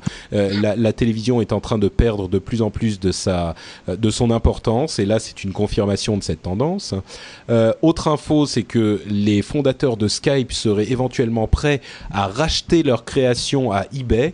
Il faut savoir que eBay avait acheté Skype il y a quelques années euh, au prix fort. Euh, là encore, je crois qu'on parlait de quelque chose comme 1,3 milliard de dollars. Jeff, tu, sauras peut-être plus précisément que moi ces informations financières. Mhm. Euh, c'était c'était l'offre était 1,3 milliard de dollars et il y avait derrière un earn-out, c'est-à-dire un mécanisme qui permet aux fondateurs de gagner plus si jamais la boîte a certains résultats financiers. Et in fine, ce turnout était d'un milliard cinq et ils ont gagné quelque chose comme un milliard, je crois. Mais clairement, le problème, c'était que bah, eBay a racheté Skype sans véritable raison. Et ils ont vu un truc brillant, ils se sont dit oh, on va le récupérer et ils en ont rien fait du tout quoi. C'était c'était mec qui avait décidé que c'était une bonne chose et donc très rapidement après avoir fait l'achat ils se sont rendus compte qu'il n'y avait aucune utilisation possible de Skype en tant que tel et maintenant ils cherchent à s'en débarrasser. Et ce qu'il y a, c'est que Skype a un potentiel absolument énorme. Euh, il y a peu de temps, ils sont devenus le premier euh, euh, fournisseur de communication internationale au-delà de certaines sociétés américaines dont c'est la spécialité. Donc il y a évidemment un potentiel énorme. maintenant, il reste à le, transformer à transformer l'essai, à le monétiser, et c'est quelque chose que les créateurs du, du, du, logiciel seraient sans doute à même de faire. Et je pense que si jamais ils réussissent à récupérer leur bébé, euh, on va voir des changements très intéressants assez vite euh, dans, dans ce domaine. Dernière juste quelques chiffres. Juste quelques chiffres. J'ai tweeté ça il y a 2-3 jours.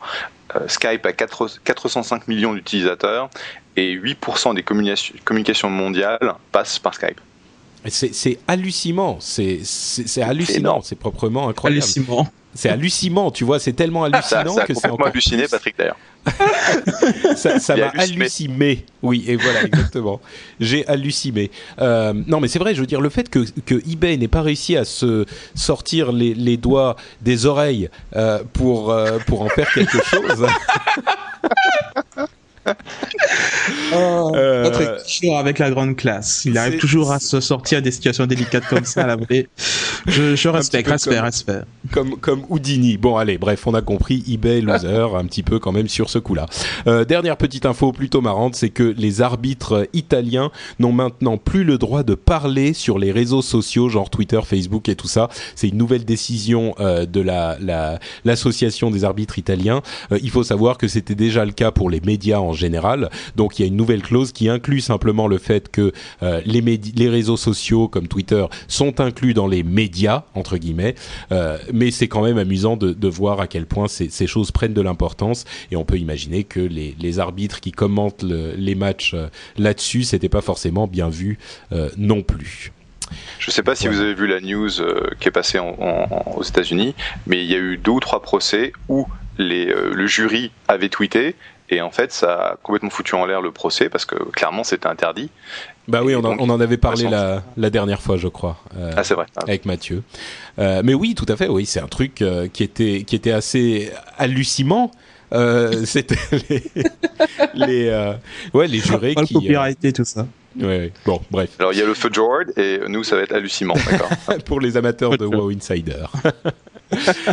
Voilà. Euh, bon bah écoutez, c'est toutes les infos qu'on a en, stock euh, pour vous. Euh, on va passer à notre conclusion avec le conseil logiciel qui ce coup-ci n'est pas un logiciel indépendant mais un plugin pour Firefox, ce qui veut dire qu'il est disponible autant pour les utilisateurs de PC que les utilisateurs de Mac et peut-être même ceux de Unix et Linux, hein enfin Linux plus que Unix. c'est un plugin qui s'appelle Ubiquiti. Ubiquiti qui veut dire ubiquité, évidemment en français. Vous voyez comme mes capacités de traduction sont avancées. Je suis impressionné n'est-ce pas? Euh, Et Ubiquiti, en fait, c'est un truc qui vous permet euh, de d'avoir tout un tas d'informations sans quitter la page web sur laquelle vous êtes déjà.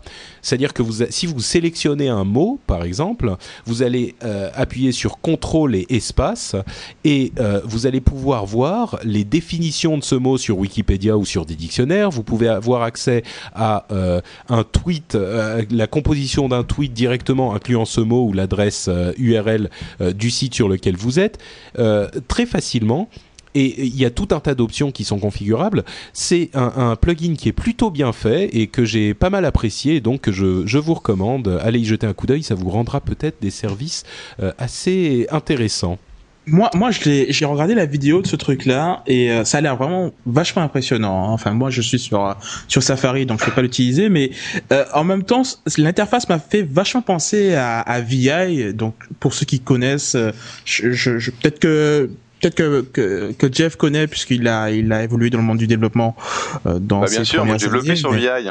Voilà, donc. et, et, en fait, euh, donc VI pour pour euh, pour ceux qui savent pas, c'est c'est un, un, éditeur de de texte, euh, un peu le, notepad de Linux, mais en version vraiment très très geek.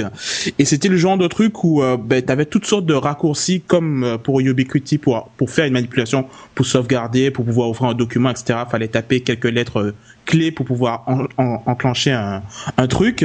Mais le problème, c'est que quand tu es néophyte et que tu connais pas les raccourcis, euh, ben, tu veux faire un truc et tu fais un truc qui, tu commences à taper des lettres et tu fais complètement l'effet inverse de ce que tu voulais faire. Et euh, tu as l'impression en regardant la, la, vidéo de Ubiquiti que en tapant deux trois lettres, tu fais des trucs de dingue, mais t'as pas forcément envie de faire ça. Tu veux juste envoyer un mail. Et donc ça, je me dis que ça doit être assez assez cocasse quoi, au début. La, la, phase d'apprentissage doit être assez particulière et pour les gens qui n'ont pas l'habitude, ça doit être assez spécial. Mais cela dit, ça a l'air vachement impressionnant et, euh, et je vais essayer de, de me l'installer là puisque sur mon PC j'ai Firefox et ça, ça a l'air vraiment très très sympa. Ouais. Je, je recommande euh, également. Bah faites, faites-vous votre idée vous-même en installant Ubiquiti. Une question à vous deux, euh, bande de développeurs, parce que accessoirement, moi j'ai été un petit peu développeur à un moment aussi. Euh, VI, c'est pas un truc genre Emacs par hasard? C'est l'ancêtre. C'est l'ancêtre du Mac. Et Mac, c'était une, une interface assez évoluée, alors que VI, c'était vraiment très très basique, puisque c'était censé tourner sur n'importe quelle console euh, Unix il y a très très longtemps. Bon, voilà, j'ai quand même. Oui, pardon Tu avais l'éditeur en ligne euh, qui s'appelait. Euh, Ed ou ED, un truc comme ça. Et derrière, tu avais VI qui était, tu pouvais avoir une fenêtre et tu pouvais avoir des commandes assez évoluées. Allez, à vous, Patrick. À vous, Patrick, que tu as tapé sur Google vite fait pour pouvoir ah non, mais chercher, nous lancer le truc, l'air de rien. Pas du tout, moi, je suis. pas. non, non, mais moi, je suis analyste programmeur. je te... dans, dans, une autre vie, j'ai été analyste programmeur. Oh là là, décidément, t'as vraiment toutes les casquettes. mais en tout cas, j'espère que j'aurai gagné quelques points de, de geekery avec les plus Linuxeux d'entre vous, parce que le fait oh, de me souvenir de IMAX, c'est vraiment le fin fond de ma mémoire. Hein. Je sais pas d'où c'est sorti, mais enfin bon, c'est VI qui m'a rappelé ça. Euh, bref, peu importe, les gens qui ne, qui, qui, qui, ne sont pas des fous de programmation se demandent euh, d'où on sort toutes ces choses un petit peu étranges. Ouais. Donc on va passer à quelque chose de plus intéressant et c'est notre site fantastique qui aujourd'hui est euh, Wikirank. Alors wikirank.com, c'est un site très intéressant qui euh, euh, compile en fait les chiffres euh, d'accès à Wikipédia dont on parlait tout à l'heure. C'est-à-dire qu'il va y avoir des, des, des, comment dire le top des articles les plus consultés sur Wikipédia et ça donne des informations vraiment intéressantes. Par exemple, euh, la question de, de des, maladies, on peut suivre les évolutions, un petit peu comme sur Google Trends, les évolutions de euh, certains sujets, de certaines maladies, en voyant si les gens consultent la page de euh, la grippe, par exemple. Et eh ben, on se dit dans cette zone-là, il y a de plus en plus de grippe et ça, ça, ça permet de faire des trucs de prédiction très rapides. Mais c'est aussi assez amusant pour pour simplement euh, regarder et, voir ce qui, se passe euh, dans le monde en ce moment, euh, on peut voir par exemple que il y a une évolution assez parallèle entre les séries Lost et Heroes, et il y a des, outils de comparaison de, ces choses-là avec le nombre de pages vues sur ce, sur ce sujet. On peut voir par exemple que le 7 avril, il y avait 26 357 pages consultées sur Lost et 47 936 pages sur euh, Heroes. Donc euh, voilà, c'est ce genre de petites informations marrantes. Mais bon, il y a des choses beaucoup plus sérieuses aussi. Euh, et, ça donne vraiment des tendances assez intéressantes, assez marrantes. Ça s'appelle wikirank.com. Des commentaires sur ce, sur ce sujet ou... Data is crack. Pardon? Oui, on a, on dit data is crack. Donc c'est, tu as énormément de sites de stats aujourd'hui où tu vas avoir des choses comme ça qui vont être développées pour pouvoir euh, pour avoir la liste, euh, enfin les, le, ranking des, des choses les, plus populaires, que ce soit sur ouais, des, classements sur Twitter, sur Wikipédia, sur tout un tas de services, et, et les gens espèrent qu'en fait ils vont pouvoir développer des business models grâce à cette donnée qui s'accumule. Ouais. Tu, tu, as l'air un petit peu sceptique, donc. Je suis un peu sceptique. Bah, j'en vois énormément en fait. Hein, donc, c'est pour ça que. Oui, c'est pour ça que tu es d'accord. On comprend. Bon, en tout cas, allez voir sur Wikirank. C'est s'ils si, ne vont sans doute pas faire d'argent demain, euh, c'est plutôt marrant de, euh, de, consulter ces choses-là et puis de, de voir les tendances qui en ressortent. Et voilà, c'est tout pour notre émission aujourd'hui. Avant de nous quitter, je vais vous inviter à aller voir, euh, à aller sur iTunes pour nous laisser une petite évaluation ou un, un avis et pardon, excusez-moi, je vais euh, vous en, profiter pour vous lire deux petits extraits de deux évaluations qu'on a eues ces derniers temps. là, on est à 49 avis, donc euh, c'est très sympa à tous ceux, euh, tous ceux qui nous ont laissé des avis, c'est très sympa de votre part. On apprécie vraiment 64 évaluations, dont 55 5 étoiles. Ça, c'est quand même incroyable. Moi, je suis. Ouais, c'est, Merci beaucoup. Euh, et il y a Goupila qui nous a dit du professionnalisme, de bonnes infos et une dose d'humour. Donc, euh, j'apprécie le fait que vous compreniez un petit peu ce qu'on essaye de faire avec cette émission, c'est-à-dire pas simplement vous débiter des infos comme un journal télévisé ou une station de radio, mais aussi passer un bon moment ensemble et se marrer un petit coup parce qu'il n'y a pas de raison. Et euh, l'autre avis que je voulais lire, c'était celui de Julien Delanclos, je sais pas si c'est son nom, mais en tout cas c'est son pseudo sur euh, iTunes, qui nous dit moi, je vous écoute pendant mon repassage et ma vaisselle. Et je pense que lui, il a tout compris. C'est exactement comme ça que ces enfants sont utilisés. Non, mais c'est vrai, tu mets ton truc à la soleil, pour le coup. Bah, euh, en même temps, c'est. Moi, j'écoute, moi, j'écoute quand je vais faire mes courses. Ah bah voilà, exactement. Comme ça, un truc qui était. Ah bon, on est deux. Qui était préalablement un petit peu chiant devient totalement amusant. Et je veux dire que les courses étaient un petit peu chiantes, pas le podcast. euh, Vous m'avez bien compris. C'est pas le podcast qui devient amusant quand on le fait pendant les courses. Bref, voilà, ça va être tout pour nous euh, aujourd'hui. Euh, je voudrais évidemment, comme toujours, donner à, à Yann et Jeff l'occasion de euh, parler de ce dont ils veulent faire la promotion avant de, de conclure l'émission. Il y a un truc que vous voulez pimper aujourd'hui? Ah ben, bien écoute, moi je vais juste me contenter de pimper mon mon euh, Twitter, donc euh, bah, twitter.com slash yanale. Je suis vachement content puisque je crois que j'ai dépassé la barre des 150 followers, donc euh, bah, plus que quelques petits followers pour pouvoir rattraper euh, Patrick. donc euh, ça c'est ça c'est génial, donc parce que je me suis mis en tête que d'ici, oh, allez, on va dire deux mois que je t'aurais dépassé, donc euh, je pense que je suis en bonne voie. Et tu, tu peux tu peux nous rappeler à peu près combien t'as de followers, Patrick? Euh, je sais plus. Euh, attends que je regarde. Parce que ça, tu sais, c'est un truc. C'est comme comme le disait Jeff tout à l'heure. euh, data is crack. Et euh, moi, au début, je suivais ça frénétiquement.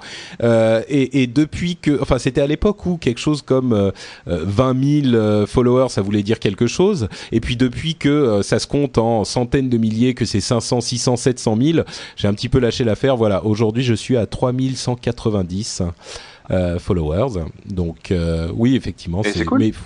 mais ouais, sympa. Mais euh, bon, ah, je- non, je pense pas. Mais euh, c'est non, c'est sympa d'avoir de, de non, mais c'est surtout sympa de se dire qu'il y a tant de gens qui qui se disent euh, je veux entendre ce qu'il a à dire. Quoi, c'est très valorisant. Ah, ah, bien sûr. Mais Bien euh, sûr. mais bon, tu vois, le, depuis que euh, il y a des gens comme euh, euh, Véronica Belmont qui ont euh, 300, 400 000 followers, euh, bon, ça va quoi. Et puis Britney Spears surtout qui en a je sais plus combien euh, enfin plusieurs centaines de milliers tu dis mais où va le monde? Franchement je crois qu'elle a dépassé Barack Obama d'ailleurs c'est hallucinant Ouais, mais bon, il faut, il faut rappeler que c'est pas elle qui va tweeter, euh, puisque c'est, elle a embauché quelqu'un pour, euh, pour le faire, et ça crée un espèce vrai. de mini scandale. Ah, Oh mon dieu, c'est pas elle qui tweet.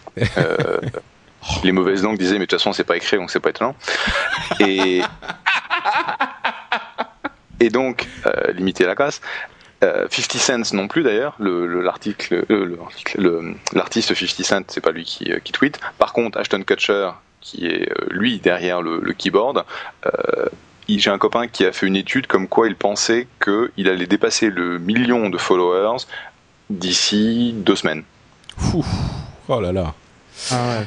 Ouais, et, et à vrai dire, c'est mérité parce que là, pour le coup, c'est vraiment lui qui est derrière son, son, son clavier et c'est lui qui tweet et il s'envoie des vannes avec euh, Demi Moore qui est sa compagne. Euh, euh, c'est comme euh, Shaquille O'Neal dont on a déjà parlé ici aussi, qui est vraiment lui, c'est vraiment lui derrière euh, le clavier. Enfin bref, bon, on va pas repartir sur Twitter, sinon euh, on va plus, s'arrêter. penser, allez, c'est reparti, Euh, une petite couche. Ouais, c'est ça. Euh, eh ben, au moins, on fait, on fait comme tout le monde dans le domaine. Hein. On a le même problème. On, on peut pas s'arrêter sur Twitter. Ah, tous les podcasts Euh, ont le même Dans, tous les cas, euh, twitter.com slash Yann Allais pour suivre Yann. N'hésitez pas à y aller. À y aller.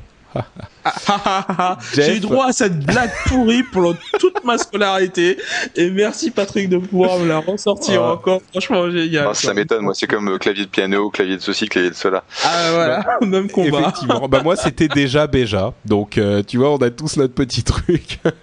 Euh, déjà c'est déjà plus difficile de trouver un jeu de mots relou comme ça Bah, déjà, Béja, euh, c'est un peu, c'est un peu dans le hein. bah, allez, tu prends cher quand même quand tu t'appelles allez. hein. c'est sais, Quand le prof dit allez, et là tu te lèves et toi, allez. non non, je dis juste qu'on va commencer le cours. Enfin, bon, bref. Jeff, euh, Jeff, euh, sauve-nous de quoi tu veux, de quoi tu veux parler aujourd'hui. Bah écoute, on a, on a, pas, on a déjà parlé de Sismic, de Tap Tap Revenge, euh, de pas mal de mes boîtes, donc je vais arrêter là. Euh, simplement, si vous voulez me suivre sur Twitter, c'est à Jeff.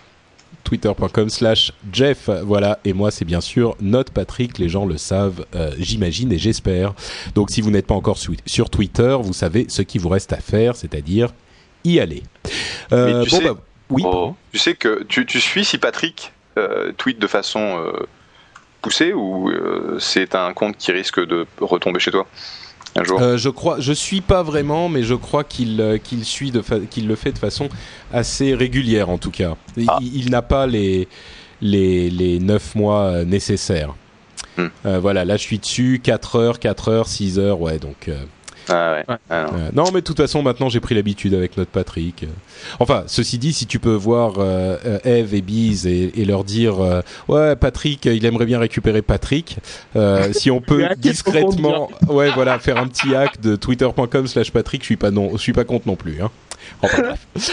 Euh, bon, voilà, allez, on va s'arrêter. Euh, le site lrdv.fr, euh, comme d'habitude, le mail tech at frenchspin.com. Si vous voulez nous rejoindre sur les diffusions en live, vous allez sur frenchspin.com et il y a une petite section avec un agenda qui vous indique les diffusions de cette émission avec les horaires précis et les horaires de toutes nos autres émissions en français et en anglais. Donc n'hésitez pas à aller faire un tour là-bas. Je remercie comme d'habitude Jeff et Yann d'être avec nous euh, ce soir et la prochaine émission sera le lundi 27 euh, avril, si tout va bien avec Corben et Eric euh, de Presse Citron. Normalement, ils seront là tous les deux. Donc, merci à tous, merci à la chatroom, merci à Seredwin encore une fois pour l'administration majestueuse et puis rendez-vous la prochaine fois. Ciao à tous. Salut, ciao tout le monde.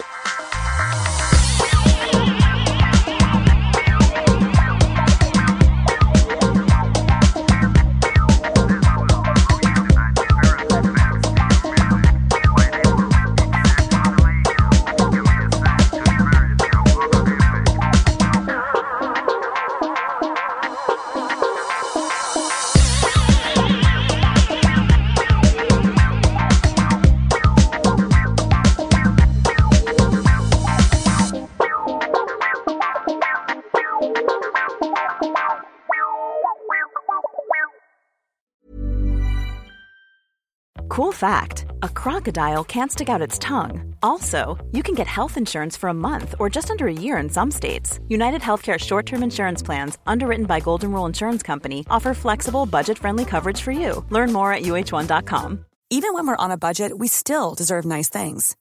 Quince is a place to scoop up stunning high end goods for 50 to 80% less than similar brands. They have buttery soft cashmere sweaters starting at $50 luxurious Italian leather bags, and so much more. Plus, Quince only works with factories that use safe, ethical, and responsible manufacturing. Get the high-end goods you'll love without the high price tag with Quince. Go to quince.com/style for free shipping and 365-day returns.